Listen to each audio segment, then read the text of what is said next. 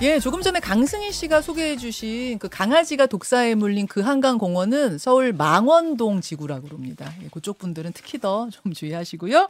김현정의 뉴스쇼 금요일의 코너 말말 말이 돌아왔습니다. 한도 한 주 동안 가장 화제가 된 말들을 통해서 이번 주 정치를 평가하는 코너죠. 오늘 함께 해 주실 말감별사 국민의힘 김재원 전 최고위원, 더불어민주당 신경민 전 의원 어서 오십시오. 네, 안녕하세요. 어서 오세요. 지금 국정감사가 감사가 한창이잖아요. 네. 어, 김전 최고위원님. 예전에 이제 국감을 다 하셨던 분으로서 지금 밖에서 이렇게 보시면서는 몇 점쯤 주시겠어요? 근데 이번 국정감사는 특이한 게 예.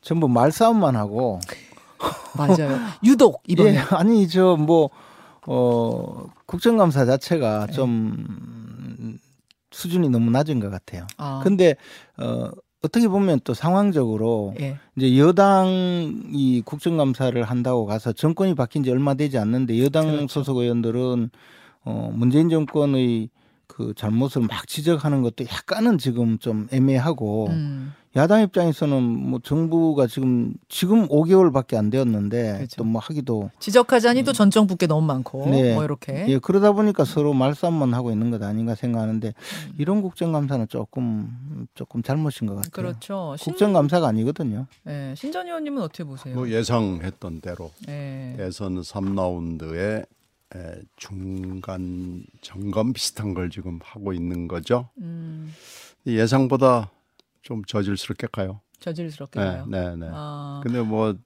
이게 제도 개선한다고 될 일인가라는 생각은 들고요. 음, 제도 개선 뭐 안이 많이 나와 있는데 제도 개선만가 아니고 하여튼 사람들의 문제도 좀 있는 것 같고요. 음, 사람들 문제도 네.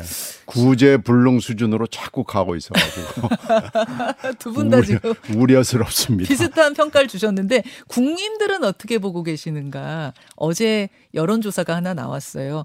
이번 국정감사에 대한 국민들의 생각.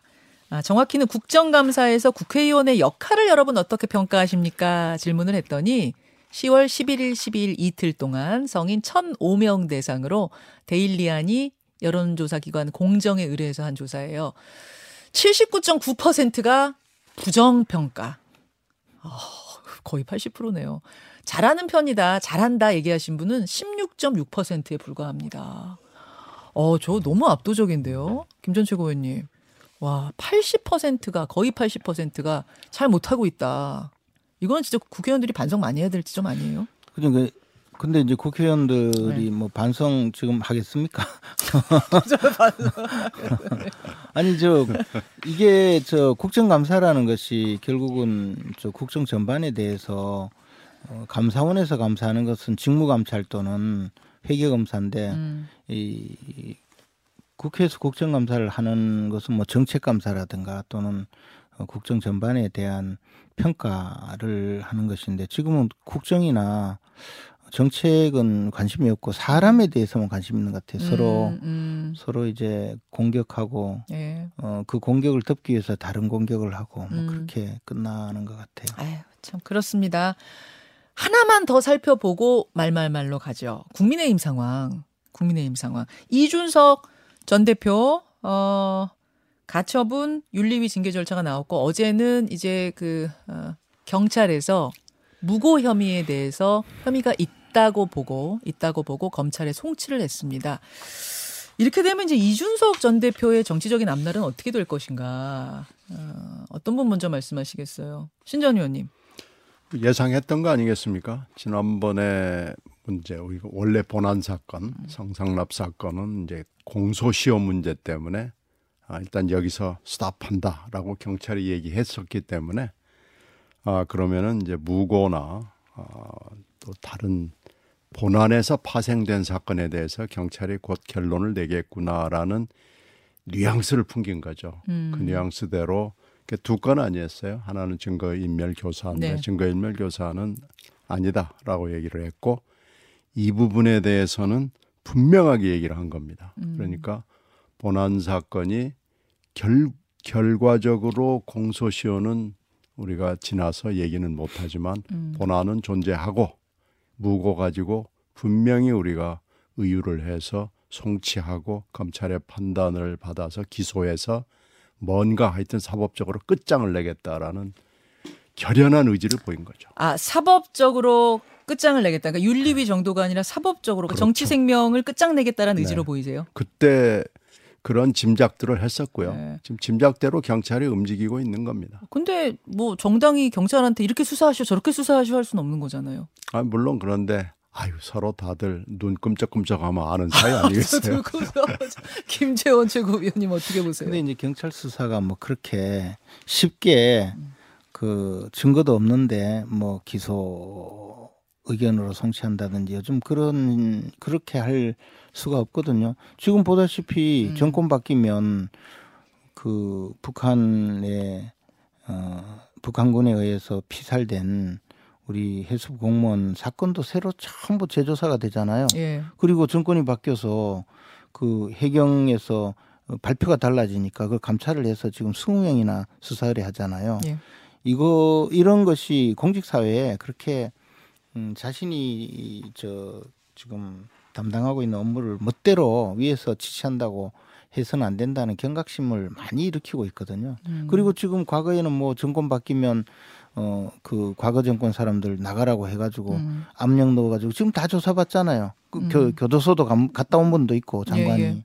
그래서 어, 우리 신경민 최고위원님 말씀대로 그렇게 되지는 않고요. 근데 그 말씀하신 대로 이제 성접대 행위가 있었느냐 없었느냐 부분을 지난번에 경찰에서 조사를 철저히 한 것 같아요. 음. 그런데 이제 이준석 전 대표가 어제 그 자신의 페이스북을 통해서 어, 저 밝힌 바에 따르면 이제 무고 혐의에 대해서 인정이 된다고 보고 기소 의견으로 송치하겠다 하니까 그에 대한 이제 반박으로 예, 예. 아니 알선수재는 관련자 말을 배척했지 않느냐 그런데 이거는 왜 믿느냐 이런 취지거든요. 아, 아. 근데 알선수재라는 것이 이제 에, 성접대 행위 자체 자체가 이제 에, 박근혜 전 대통령을 어, 회사를 방문하게 음. 그 아이카이스트 김성진 대표가 그런 청탁을 하면서 이런 접대를 했다. 그리고 네. 그 중에 일부가 이제 뭐 어, 성접대가 있었다 이런 취지로 어, 되, 되어 있는 사건이거든요. 네. 그래 그 문제에 대해서 알선수재 부분은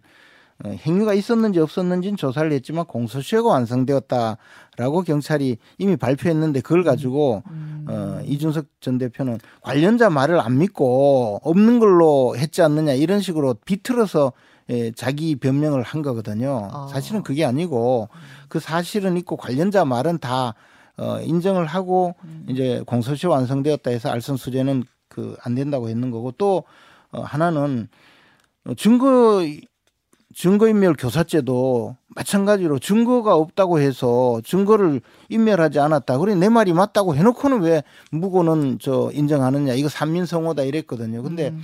증거인멸 교사죄를 인정하지 않은 것은 음.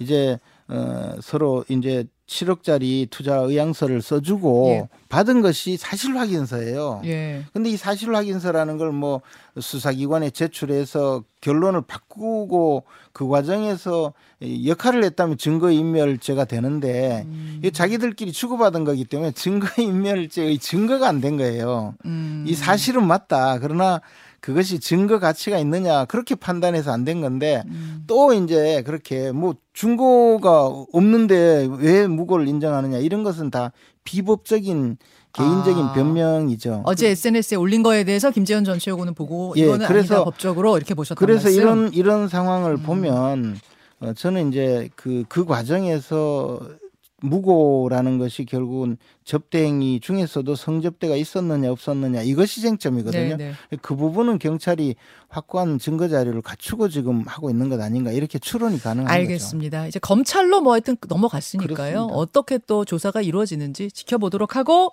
금주의 말 골라오신 말들을 들어보겠습니다. 먼저 누가 골라오셨나요? 신경민 전 의원이 골라오신 발언부터 준비가 돼 있네요.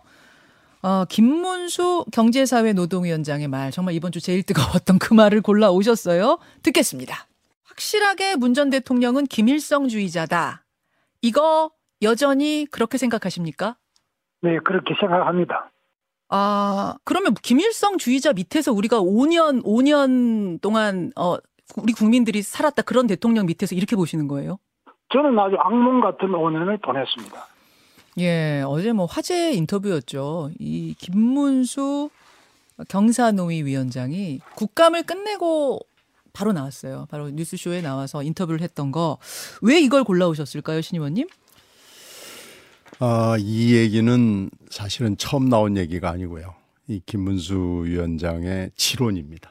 음, 김문수 위원장은 아, 뭐 국회의원이나 지사나 참 여러 가지 고위직들도 많이 했지만 그 전후에 해가지고 유튜버나 아니면 집회에 나가가지고 이 얘기를 꾸준히 했고요. 예. 경산호위 위원장으로 임명 발표가 나왔을 때 아니 도대체 어떻게 하려고 윤 대통령은 이 사람을 그 자리에 하는 얘기가 여당에서 나왔어요.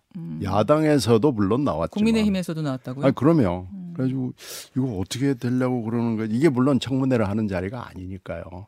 예, 예. 그냥 일단 임명에는 아무 문제가 없지만 국회에 가서 어떻게 하려고 그러지? 야당이 물어보면은 이 김 위원장이 고개를 숙으릴까?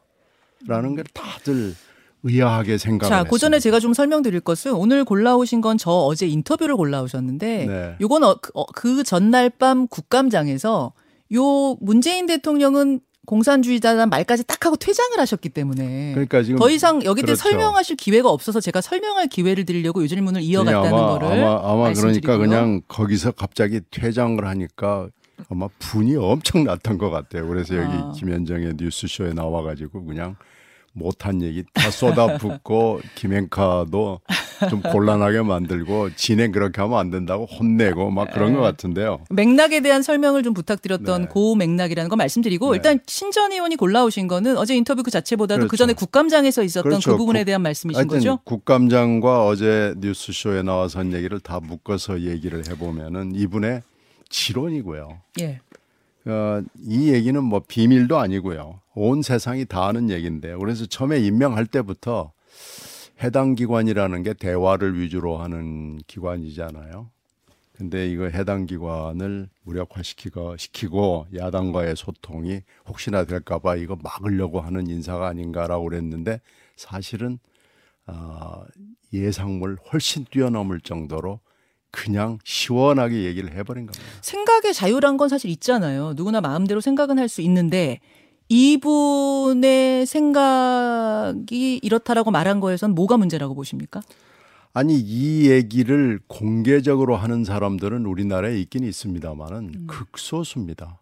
음. 그리고 아, 상대가 대통령이고요. 그리고 아. 대화를 해야 되는 어, 노동계를 폄하를 하는 것을 아예 그냥 업으로 삼고 있는 분인데 절대로 이 자리는 다른 자리는 혹시 모르겠어요. 근데 이 자리는 해서는 안 되는 자리를 갖고 야당을 전면적으로 부정하고 노동계를 전면적으로 인정하지 않고 오히려 우리나라에서 금기시하는 아, 친북 프레임으로 뒤집어 씌우잖아요. 자, 김재원 전 최고위원 어떻게 생각하십니까? 근데 이제 제가 그 인터뷰 또는 네. 그 전의 발언들을 조금 살펴봤는데요. 예, 예.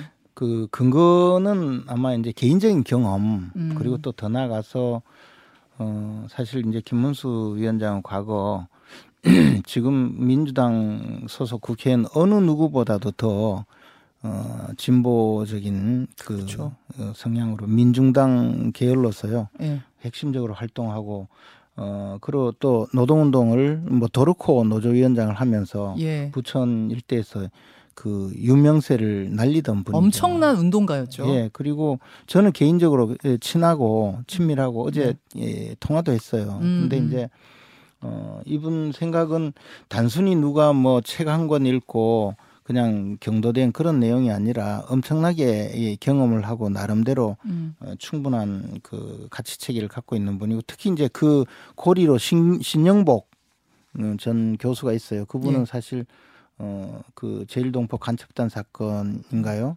그래가지고 어 오랫동안 음, 그 교도소에 수감되었다가 비전향 상태에서 이제 그 전향하지 않고 석방되어서 나중에 이제 그 교수까지 하신 분인데 문재인 대통령이 신영복 선생을 신영복 교수를 존경한다라는 그 근거로 이제 이렇게 이야기한 거죠. 근데 저는 이제 개인적으로 이- 이 국정감사가 이렇게 저질로 가서 되겠느냐. 음. 이저 그 우리 신경민 의원님 말씀하셨다시피 수차례 이렇게 저 주장을 해오던 분이고 음. 어 과거 고영주 변호사는 그런 주장을 해서 음. 재판에 넘어갔다 무죄 판결을 받은 분도 공산주의자. 계시거든요. 예, 문재인은 공산주의자 예, 발언. 뭐 빨갱이다 그랬는가 그럴 거예요. 공산주의자라고. 공산주의자라고 예, 예. 했나요? 근데 그 이제 이분도 그런다는 걸 알고 도발을 시킨 거거든요. 그리고는 저 아, 어, 국감장에서 몰아내 버리고 그아 질문 자체가 틀렸다.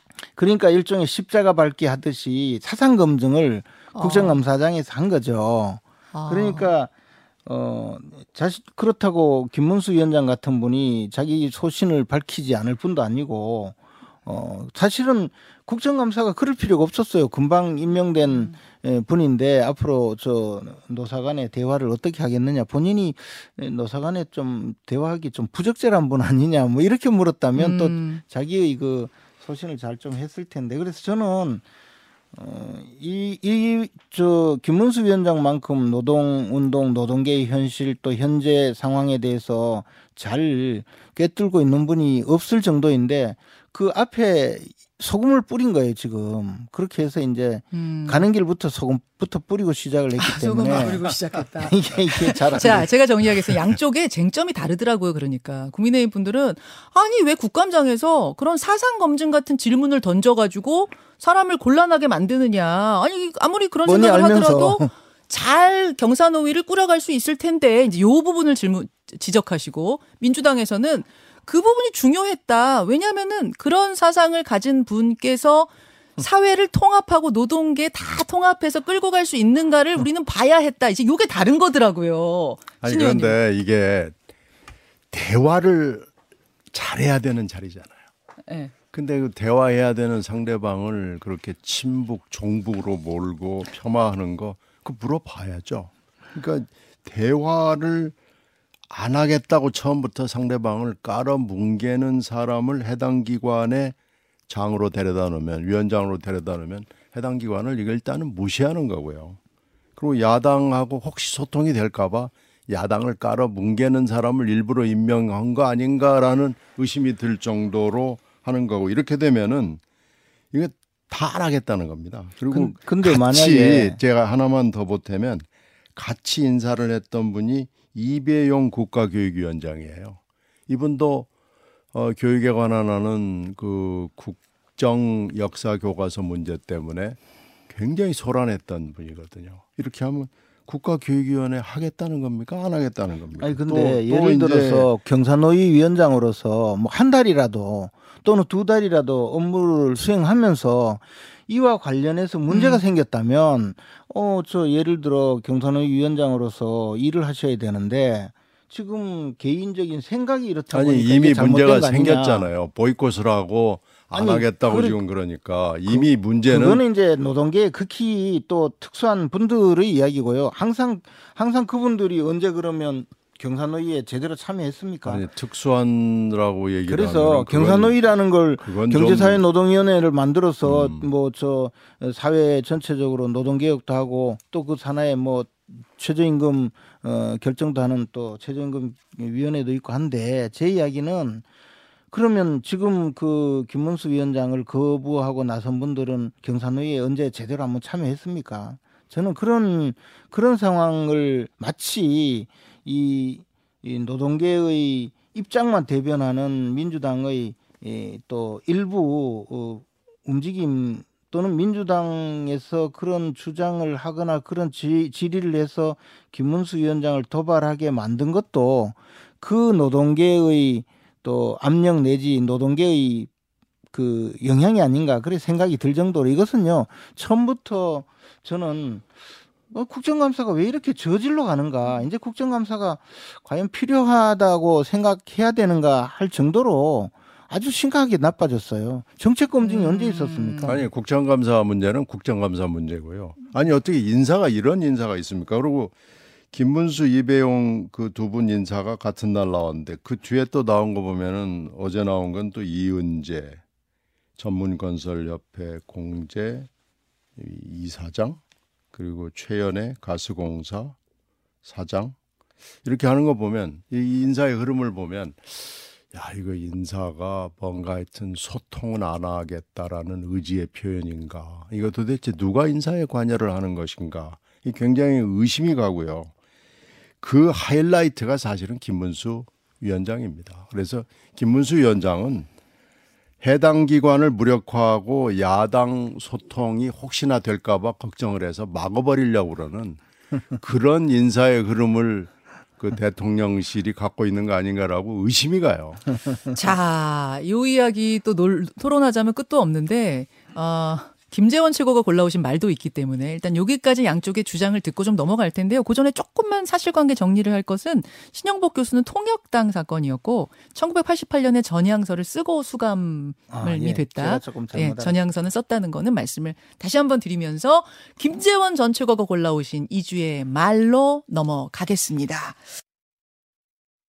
윤석열 정부를 끝까지 5년 채우지 못하게 하고 윤석열 정부가 국민의 뜻에 따라서 빨리 퇴진할 수 있도록 만들어야 하지 않겠습니까?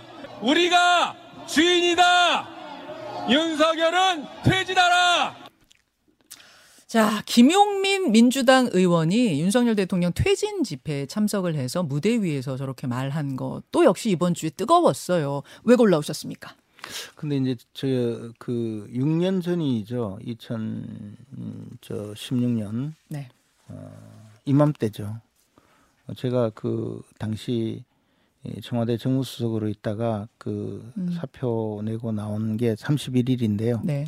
그러니까 이제 이 이후에 광화문을 달구고 했던 것이 이제 탄핵 그리고 촛불 시위 그리고 이제 대통령을 끌어내리는 과정 아마 그리고 나서 이제 문재인 정권이 들어왔는데 문재인 정권이 뭐 그런 역사적인 어떤 업적이 있을지는 이제 역사가 평가하겠지만 그리고 어 그 정권 재창출에도 실패하고 어 물러가게 되었는데 어, 아마 민주당의 일부 의원들은 그 0.7% 정도 되는 차이로 어, 정권을 그 넘겨준 데 대해서 대선 불복 심리는 굉장히 있을 거라고 봐요. 누구든지 어. 마음속으로는 그렇지 않겠습니까? 말은 안 해도. 근데 이제 최근에 약간의 뭐 빌미가 생겼다고 보고 음. 어뭐 저기에 좀 이거 그 패자부활전도 아니고 어. 저기에 그 윤석열 정부를 끝내고 다시 정권을 차지해야 되겠다는 생각이 아마 마음속에서 꿈틀거리는지 아. 그런 그런 그런 생각이 아니면 저런 네. 얘기를 할 수가 없죠. 이해할 수가 없다. 그게 아니면 이해할 수가 그, 없다. 그렇죠. 뭐 지금 뭐 어떡하라고 정상적인 어떡하라고. 정상적인 대화가 안 되는 상황이잖아요. 지금 예를 들어서 뭐 어떻게 끄집어 내리는데요. 어, 아, 대선 불복이라고 보세요. 대선. 불복 심리가 아니면 네. 있을 수가 없는 이야기죠. 뭐뭘 어떻게 할 건데. 신경민 의원님. 결선 투표가 없으니까 뭐 대선 불복은 불가능하죠. 다만 뭐 대통령이 그만두는 것은 뭐 한 두세 가지밖에 없을 거예요. 유고나 아니면 사퇴 하야죠. 아니면 탄핵인데 네. 탄핵은 국회의원 하여튼 200명 이상이 네. 어, 노라고 얘기를 해야 되는 거니까. 우리가 주인이라잖아요. 네, 그냥 아니, 주인이 뭐 그냥 하겠다는데 그건 뭐. 뭐 이제 레토릭이고요. 근데 지금 200명 이상이 동의를 하려면은 법률적으로 일단 탄핵 사유가 있어야 되는 네. 거 아니에요. 근데 좀 무능하고 뭐 여러 가지 문제는 있지만은 법률에 딱 떨어지는 탄핵 사유는 지금 눈에 안 띄어요. 근데 음. 이제 김용민 의원의 그 심정은 이해가 가요. 아니 이렇게 무능할 수가 있까 이제 이런 건 되는데 아, 국회의원은 이런 정도의 집회에 참석하려고 그러면은 당에 사실은 신고해야 됩니다. 아, 네. 그래요? 예, 그럼 이건 신고하고 어. 아, 수뇌부하고 얘기를 해야 되는데 그런 흔적이 없어요. 아, 모르셨, 지도부는 네, 네, 모르셨어요? 전혀 전혀 모르고요. 그리고 집회 참석 플러스 마이크를 잡고 얘기를 하려면 진짜로 상의해야 됩니다. 어. 그런데 좀 김용민 의원의 하여튼 돌출적인 행동인 것 같아요. 그래서 이걸 뭐 음. 뭐라고 당하고 뭐 협의를 했다.